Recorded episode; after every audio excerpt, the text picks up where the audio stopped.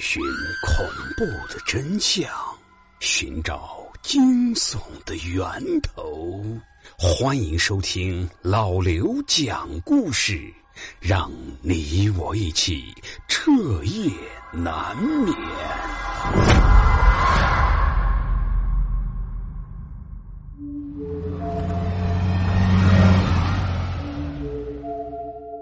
开往丰都城的午夜公交车，第一集。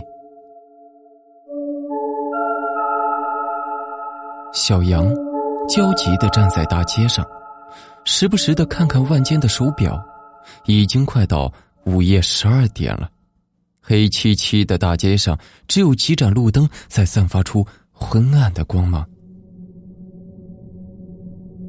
由于公司里面事情太多了，所以等小杨处理完工作上的事情，一抬头才发现，科室里只剩下他一个人了。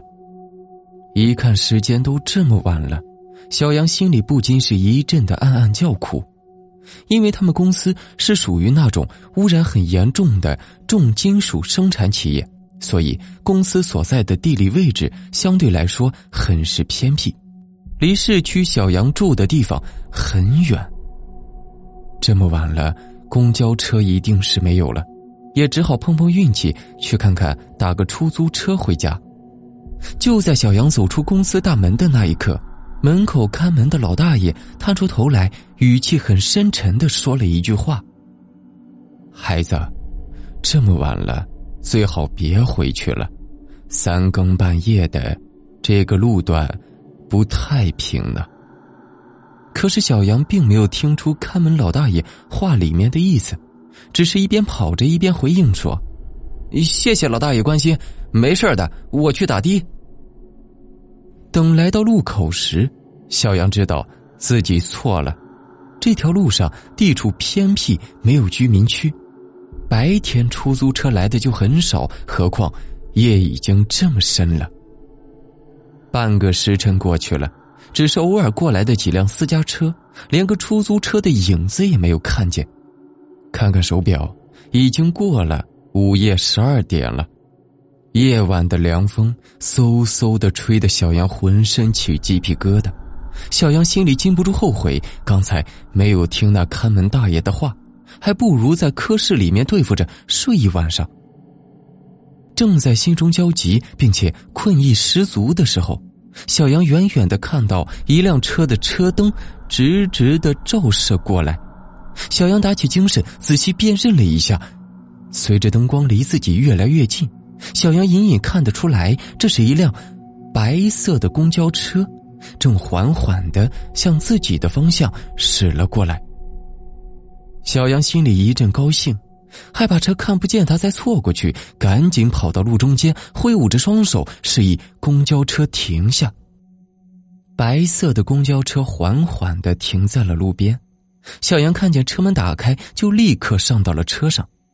公交车里面没有亮灯，昏昏暗暗的。小杨一边打开背包的拉链，一边问师傅：“到市里多少钱？”司机是直直的转过脑袋，木讷的说道。不用钱了，在这里钱没用了。说完，又把脑袋木讷的转了回去。车子继续向前行驶了。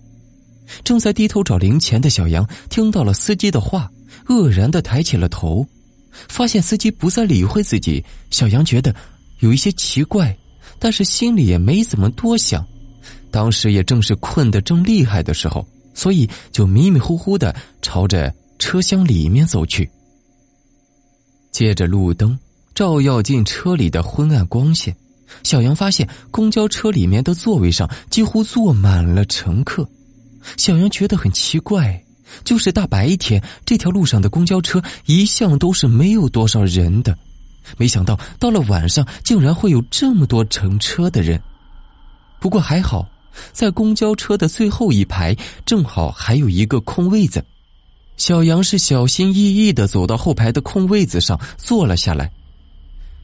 可能是夜太深了的缘故吧，小杨竟然发现整车的人却没有一点声音，仿佛都是在耷拉着脑袋睡觉一般。唉，啊，接连打了几个哈欠，小杨疲惫的闭上了眼睛，昏睡了过去。也不知过了多久，哐当一声，车门开动的声音把睡梦中的小杨给惊醒了过来。睁开眼睛一看，竟然是有上车的乘客，是一个拄着拐杖、穿着宽大衣服的老人走了上来。老人上车以后，仔细瞅了一下车里面的人，自言自语的说道：“怎么会没位子了呢？”明明告诉我要搭这一班车呀，说车上正好给我留了一个位子呀。公交车司机慢慢的回过头，冲着刚上来的老者一笑，说：“ 你下去吧，本来是有一个空位子的，不想半路来了一个赶脚的，你去等下一班车吧。”老人随口哦了一声，随后低声喃喃道：“怎么这去丰都城，都有争着赶酒的？”